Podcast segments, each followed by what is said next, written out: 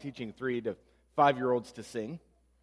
And so uh, you might uh, thank Dulcie for putting, and Katie for putting those things together. It, it's, it's quite an incredible feat. And just so you know, there's more to it than just them singing. They've been spending weeks actually practicing these songs, learning these songs, and just hearing my little girls singing about following Jesus has been so precious to me over the last couple of weeks. So, again, thank you to everyone, particularly Dulcie and Katie, who've put hours and hours and hours into making that happen. So, if you are still here, you're bef- uh, between the ages of four to fifth grade, you're excused to Kids Club. We've got some more Christmas presentations coming your way, so they're going to keep working on those.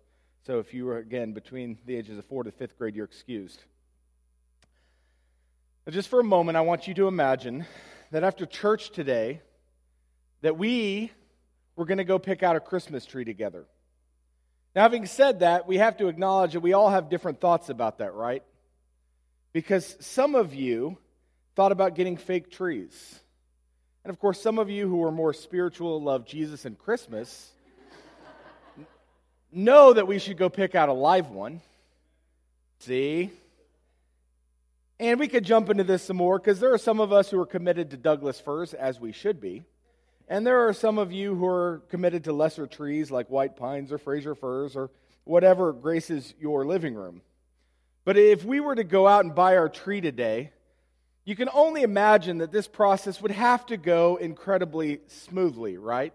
It would be idealistic in every way. For when we arrived at the tree lot, no doubt we would drink hot chocolate, we would hum Christmas carols in a sweet, gentle snowfall and we would wander around looking at all the different trees until inevitably the Shekinah glory of the Lord would settle perfectly on the perfect tree, which we would take our picture with. Everyone would smile perfectly. We would have no issues, no challenges. It would be the perfect experience, wouldn't it? I mean, this is Christmas, right? Well, I got to confess to you that not, ev- not even once, not ever, has it ever gone even remotely close to that when my family has gone looking for a Christmas tree? In fact, I would even venture to confess to you that most of the time it ends up in a fight with somebody saying, just grab a tree and let's go. Because there's just something about this season that causes us to walk into things with great expectations that could never be met. There's something magic about this season, and one of the things about it is our incredibly unrealistic expectations. And whether that starts with Christmas trees or goes to Christmas photos, whether it pushes out to family gatherings that we think will go one way and end up going quite another, or whether it's the relationships we have with people or our gift exchanges, we often set ourselves up and then act surprised when it all falls apart as it always does. How easy is it for us to hope for a white Christmas? And I don't just mean snow, I mean Bing Crosby, right? How easy it is for us to hope for that and forget the realities of the first Christmas when Christ was born. To forget that the world was far from perfect when Christ was born, or to take the words of Placide Cappeau, who wrote the poem that then became O Holy Night. Long lay the world in sin and error pining. Now, when Placide Cappeau wrote these words, you have to know he's an avowed atheist, charged by the, a bishop in France to pen a poem to become an epic Christmas hymn for them, and it did, right? But for an atheist to look at the world and say, For long lay the world in sin and air pining, that's, that's quite an observation from a guy who, whether he could see it or just pretend to see it, was able to write out that Christ would be the only answer. The apostle Paul puts it this way in his letter to the Ephesians. Ephesians 2:12. Remember that you were at that time referring to the time before you knew Christ. Remember that at that time you were separated from Christ. You were alienated from the commonwealth of Israel and strangers to the covenants of promise, having no hope and without God in the world. And what Paul does for the Ephesians is to paint a picture without Christ. There is no God, there is no spiritual family, there's no promise of security, there's no promises to cling to, and there is no hope. And it's in that moment that Cappeau continues to write that he appeared and the soul felt its worth. Christ was born into a failing and hopeless world, busy with all of the things that life brings you, even in the first century. Christ was born into a world to bring redemption, to bring hope, and to bring salvation. And that's why we look at him. That's why we worship him. That's why we honor him for the redemption, the hope, and the salvation that can only be found in Jesus Christ.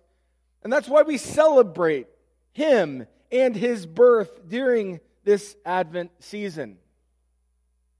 We are spending these four weeks in December, including Christmas, looking at the Gospel of Luke and using it as a springboard to look at these characters as Luke introduces us to them, to look into their lives and to dig out some Christmas lessons for us that we might be attentive to Him, that we would use these conversations to prepare room for Jesus in the midst of everything that this season can be about, that we might hone in on it to, for what it should be about.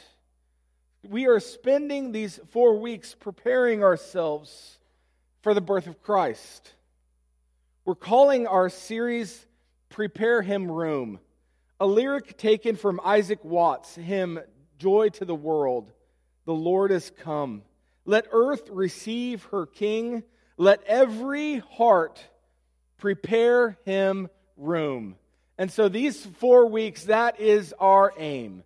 That every heart, from the largest of us to the smallest of us, would be taking an intentional step towards preparing room for him to be at work, preparing room for him to move, that we might step into this season with some intentionality, that we might step into this season to allow the space for him to move in our lives and in our families during this busy season.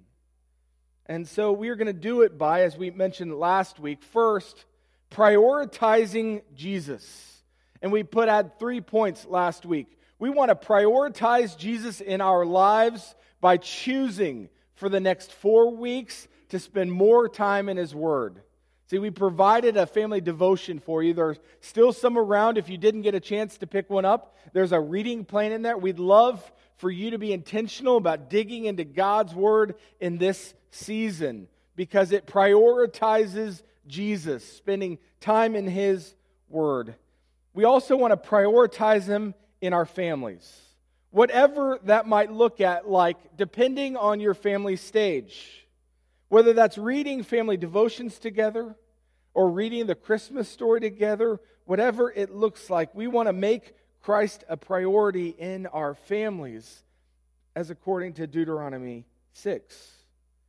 And we want to prioritize them in our relationships by being intentional about pointing neighbors and coworkers to Him by loving them and engaging them.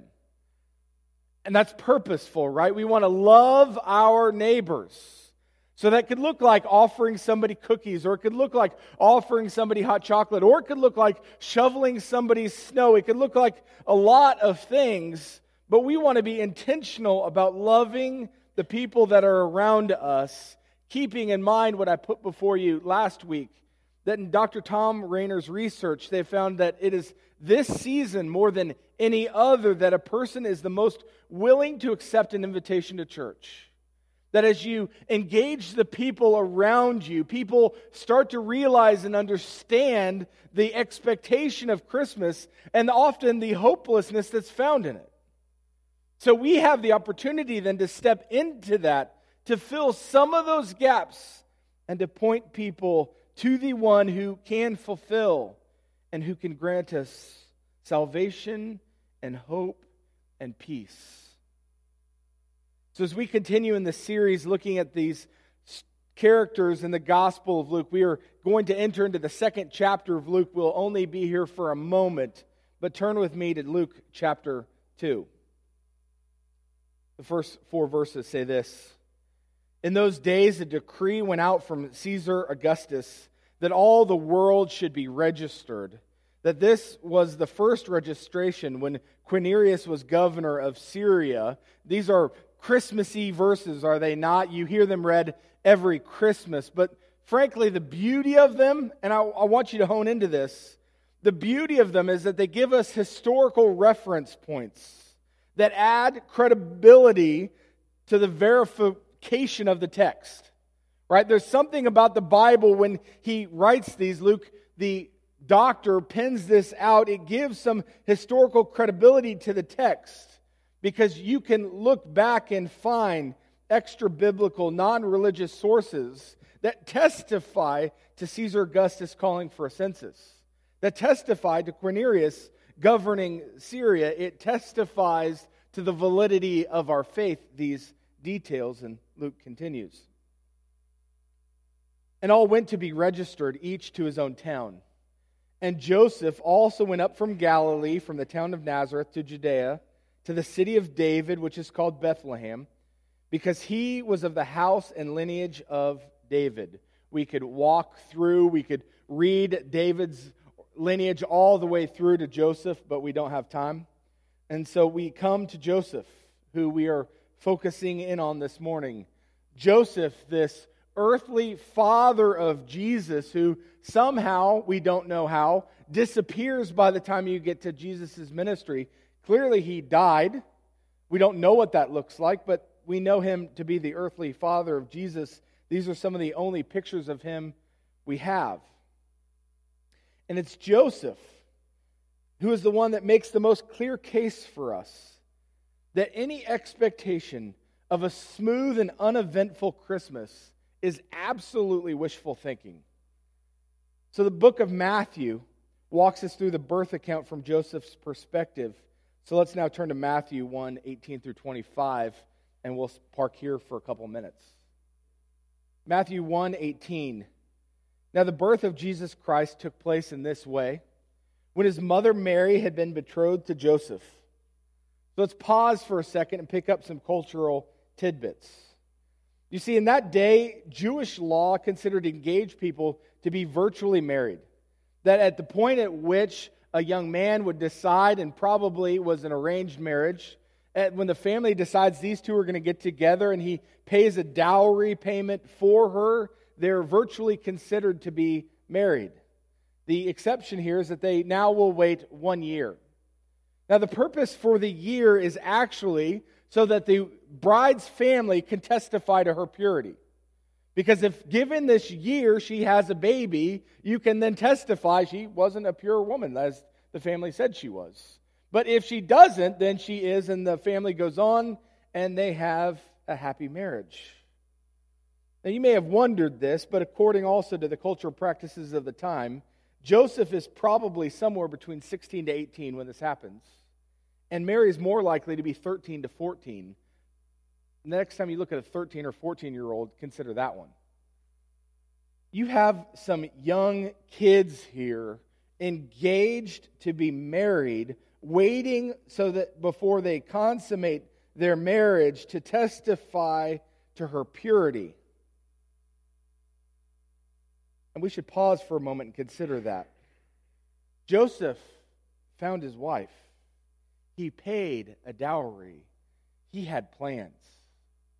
Now, we skip all the way through Joseph's life. We buzz through a lot of it, but consider that for a moment. Joseph had an idea of what his life was going to look like. He'd been apprenticing as a carpenter. He wanted to be a worksman. He had a craft, he had a trade. He was being trained in it. Now he was had a wife. He'd achieved that. He was going to wait his year, and they were going to start living life together. He had plans. He had expectations. He knew what it was going to look like. He knew how he wanted it to go.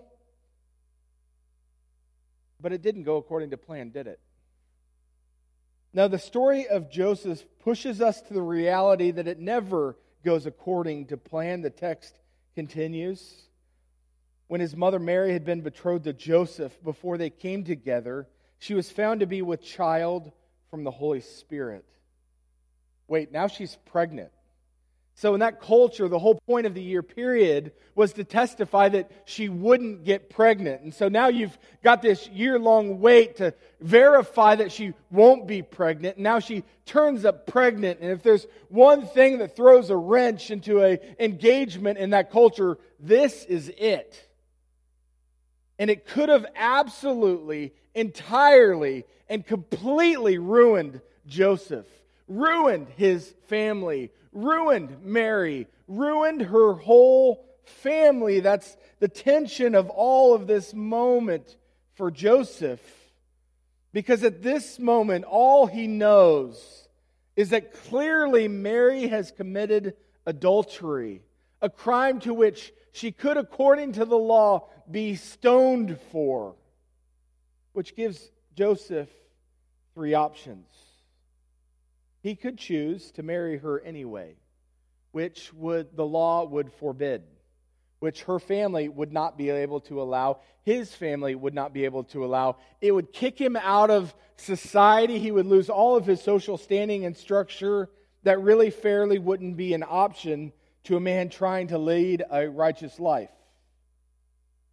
He could divorce her publicly, in which case he would go to a judge and have it declared divorce bringing shame upon her, bringing shame upon her family, and potentially him as well. Or he could choose a merciful route and decide to divorce her privately during that time period. All you had to do was write on a piece of paper as a man, I divorce you, and get two people to sign it, authenticate it, hand it to her, and it's done legally. It could have been handled so quietly and the text continues. And her husband Joseph, being a just man, another version says he's a righteous man, and unwilling to put her to shame, which suggests that either he has some affinity towards her, as some commentators like to write, or at least minimally, he's got a ton of respect for her or for her family, or he's just a loving guy, he resolves to divorce her quietly. So let's pause again. Imagine the pain that's going through this 17 year old's life. Now, I remember at 17 dating a girl named Kathy and our relationship ending and being totally convinced that the world had ended.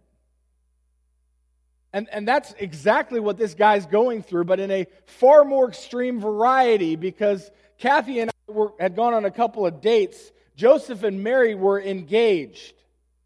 People had already begun to celebrate him. I'm confident his grandparents had already written her name in their family Bible. There's pain in this decision, and we can't skip over that. That Joseph's life is not going according to plan, that every hope he'd had for his life is beginning to fade away.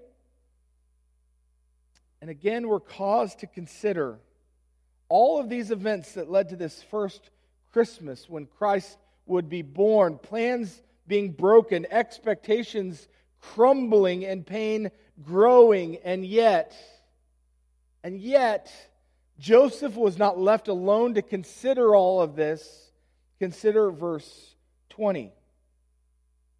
But as he considered these things, behold, an angel of the Lord appeared to him in a dream, saying, Joseph, son of David, do not fear to take Mary as your wife, for that which is conceived in her is from the Holy Spirit.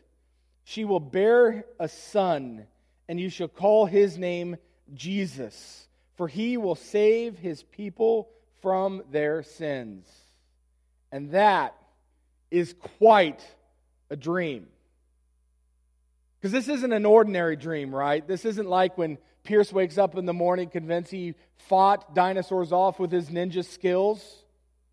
Something that's radically unrealistic. Something happens here where Joseph is completely convinced that God sent an angel to speak to him in such a convincing way that he now believes, and rightly so, that his betrothed bride has conceived by the power of the Holy Spirit.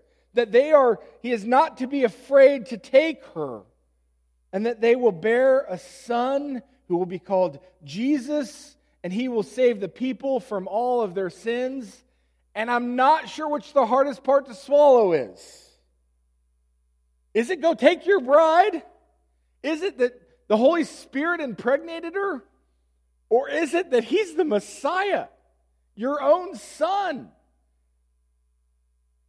Joseph was not alone in his pain. God reached out to him. The Lord was with him, and the Lord led him, and we can't miss that fact can we? That in the midst of pain, in the midst of crumbling expectations, the Lord is present. The same for Joseph as he is when my family crumbles in tree lots. The Lord is present. Are we attentive? Because Joseph was. He looked to the Lord, he listened to the Lord, even when he showed up in a dream and he walked with great confidence in the peace that the Lord brought, in the presence that the Lord brought. And even in the middle of that, we have to at least appreciate that does this make everything easy, simple, and perfect? You're kidding yourself. No. Now Joseph has to walk through the awkwardness and insurity of all of this. Now, can you imagine waking up that morning and facing your parents and going, Hey, dad, I know we've worked this out right. I'm going to divorce her quietly, but I had a dream. Now, I don't know how your relationship with your dad goes, but I'm not sure my dad would have bought it. Joseph walks out of here and walks with confidence about who the Lord is and about what the Lord is doing, despite everything it's going to cost him and all the challenges that are going to be presented in his life and all the awkwardness and all the pain, he trusted the Lord because the Lord had a plan. And the Lord would use it all and use it all for his good. When the Lord says, Do not be afraid to take her as your wife, as the angel says. Don't be afraid of what people say. Don't be afraid of what people think. Don't be afraid of taking in this sinner of a woman. Don't be afraid of the people who are going to claim adultery, for she is conceived by the power of the Holy Spirit. And for you and me to swallow the doctrine of the virgin birth is one thing. For Joseph, it was entirely different. And trusting the Lord, he stepped into the middle of it trusting in the Lord and the peace that transcends all understanding that Paul puts forth in Philippians 4 7, Paul steps forward. And in verse 24, as Seth read this morning, when Joseph woke up from sleep, he did as the angel of the Lord had commanded him. He took his wife, but knew her not until she had given birth to a son and he called his name Jesus. Joseph woke up and he walked forward, trusting the Lord. He walked forward doing everything that God commanded him, including, and wait for this for just a second, because if you're a guy, you're going to cue in with me more than you will if you're a lady. Right? So he's now married to this girl, taking her into his house, and then they're not going to sleep together. This is an 18 year old guy. Now with a wife in his house and they didn't sleep together.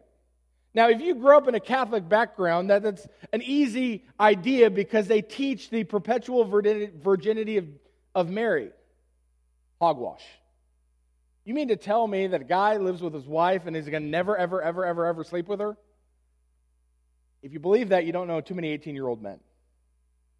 Hogwash.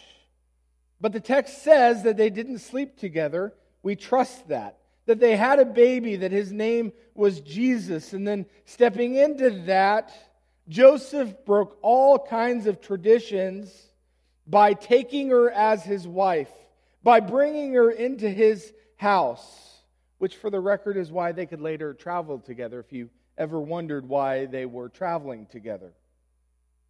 And they had a baby, and they named him Jesus.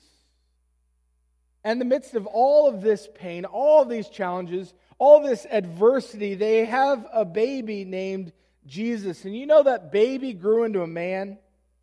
And that man led a perfect life that you and I could not lead. And that man died on a cross, dying a death that you and I could not die and he paid the penalty for your sin and for mine that we could have a relationship with God the Father. That which the angel had told him, the plan gets carried out in full. Why? Because even through all the pain, God had a plan. And Joseph's obedience and trusting in the Lord helped the plan come to fruition. Jesus was born. So, this Advent season, as we prepare him room, I want to urge you to take a lesson from Joseph, who welcomed interruptions in his life.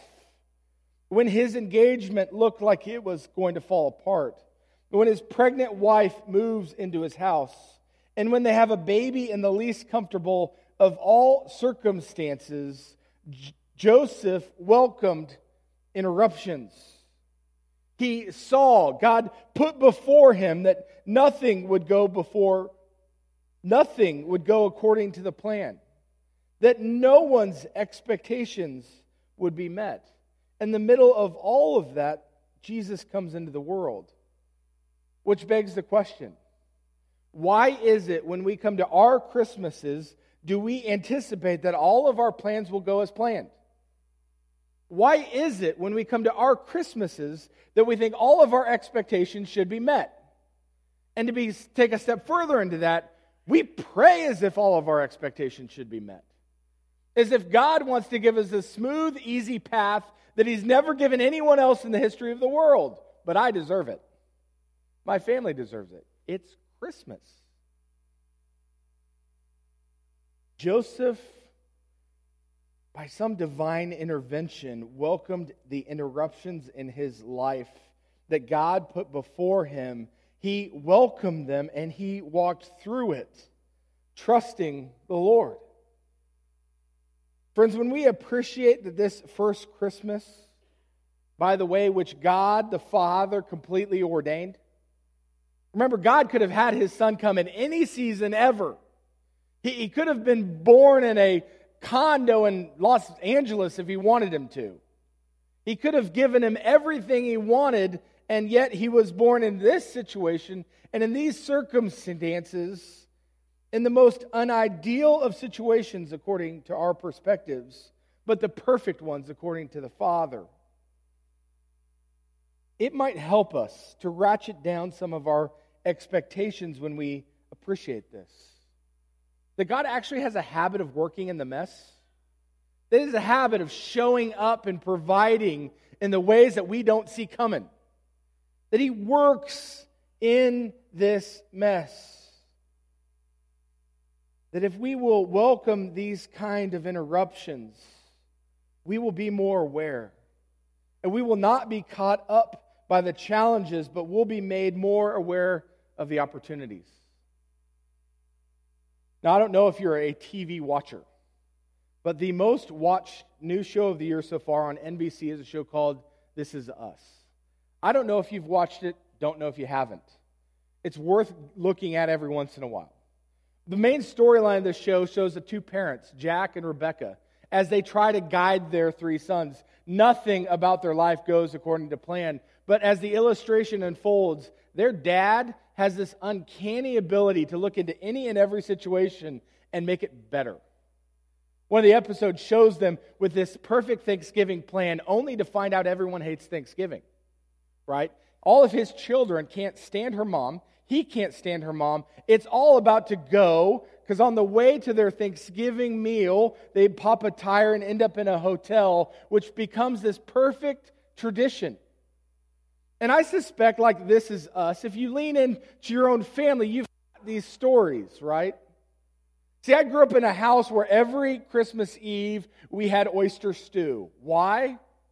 Because, like 75 years ago, my great grandmother and her aunt got snowed in somewhere, and all they had were oysters and milk.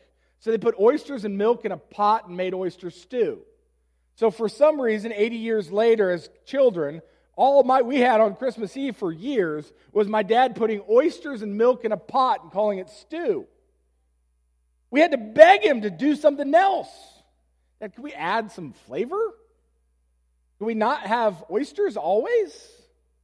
See, we have these traditions in our families, if we look deep, of people finding in exact opportunities, places where things are falling apart, and yet people rising to the need to raise up, to redeem something. And we can choose that also. One of our favorite memories as kids it was a Thanksgiving that we were, my whole family was gathered at our house, and I had an uncle who didn't show up, and nobody knew where he was. About three hours later, we found out when he showed up that he had stopped about two blocks north of our house, parked his car, and walked into their house. Does he know these people? No. But my uncle walks into their house, assumes this is his family, sits down on their couch. They warmly welcome him they warmly feed him and they take care of him before he ever realizes, I'm not related to any of these people. It's those kind of moments that I look at as welcoming the interruptions. You may have seen the story this year where an African American man in California texts a lady in Arizona saying, Hey, what time is Thanksgiving dinner? Having texted the wrong number, the grandma responds, Well, I don't know who you are, but we'd sure love to have you. And it made national news. Why? Because she welcomed the interruption. She was willing to step into something that was unideal to say, I don't know who you are, but I want to love you in a way that's meaningful. I want to provide a family to you, and I don't know the rest of the story. I didn't look into it. He could have had another family to go to, but no, he stepped into hers. They welcomed the interruptions.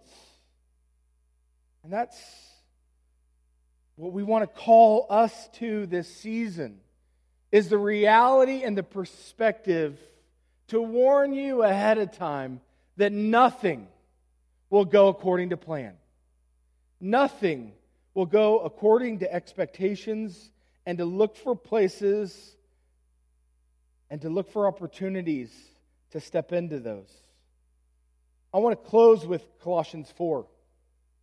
In Colossians 4, Paul concludes his letter to the Colossians by giving them these admonitions that they be watchful, that they be aware, that they seek opportunities. And as we did last week, we will do this week. As Paul gives these admonitions, I will give them to you this morning that this Advent season we continue steadfastly in prayer, that we be devoted to prayer, that we be seeking Him always. He also says, pray continuously.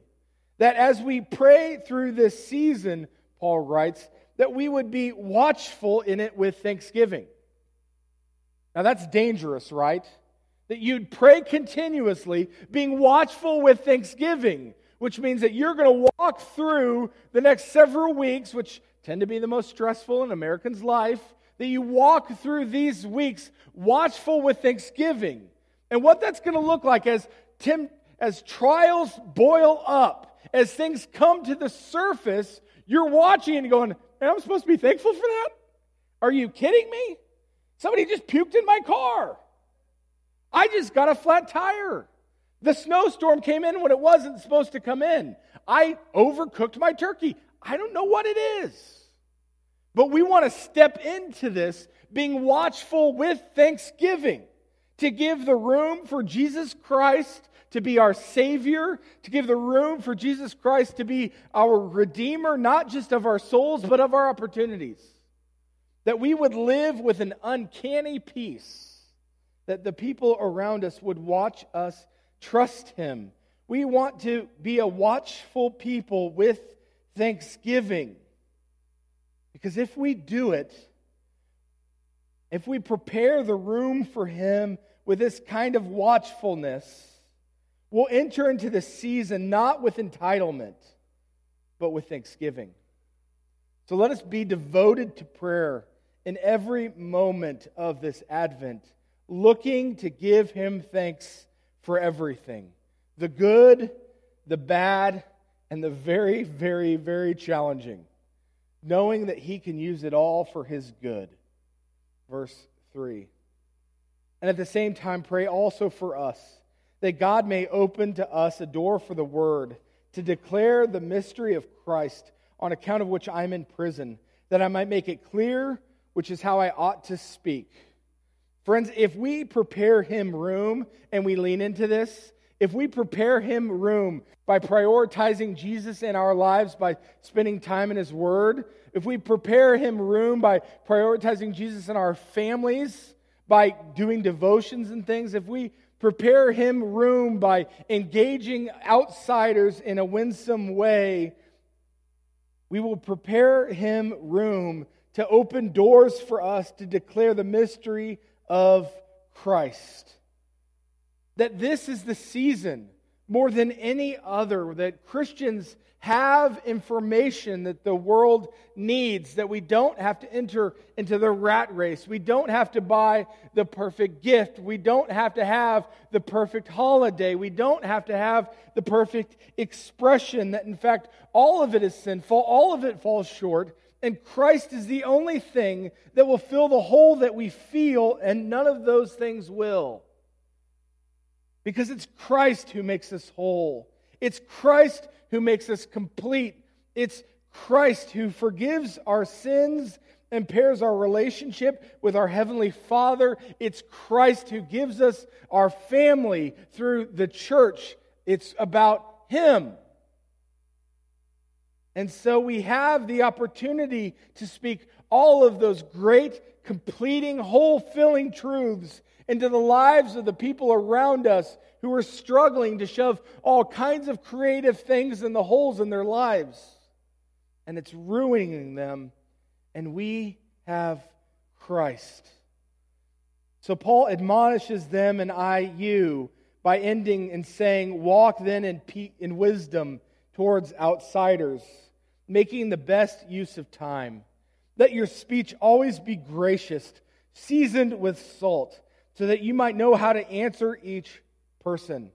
Paul says, walk with wisdom, using your time well. That as we engage people, as we're around people, that we walk with some wisdom according to God's word, that we be gracious to them, season it with salt, which means we sprinkle the gospel into our conversations, which means that as you talk to people and engage people, the fact that you know the gospel should be evident, the fact that your life is whole should be evident, the fact that you found completeness in Jesus Christ should be evident. That's the salt we sprinkle our lives with so that it is evident to the people we walk around they have an uncanny peace. They're walking differently than me. They're approaching this with a different perspective, and the answer is Jesus. Why? Because we have him, because we know him. And so we point people to Jesus, that God would use it for his glory. Friends, as you step into this holiday season, as you prepare him room, as we look towards the birth of Jesus Christ, let us be a people who prioritize him. And let us be a people that welcome interruptions, knowing full well that it will not go according to plan, and walking into that with thanksgiving and a willingness to see Christ redeem every opportunity for his glory. Let me pray for us. Righteous Father, we thank you for your word. For truth comes from your word. Father, you've given us your holy word, your Bible. Father, you provided it to us so that we could know your heart. We could know what you think. And Father, as we step into this really man made season, Father, where we hang lights and put up trees, none of these things we find in Scripture, they're not, they're not bad, but Father, they're not Christ. Father, would you make us a people who, who doesn't find their hope in any of those things? Father, it can be so easy for any of us to put our hope in the right family gathering or the right gift or the, the right interaction or whatever. Father, may our hope be Christ. And as we walk through this season, may we prioritize Jesus in everything. Father, that this season, more than lots of shopping, more than lots of light watching, more than lots of family gatherings. Father, may this season be about exalting your son Jesus and celebrating that into a broken world he came as a baby and looking forward to him coming again. Father, we want to celebrate Advent in that way, celebrating how you came to meet our need and you're coming back to take us home. Amen.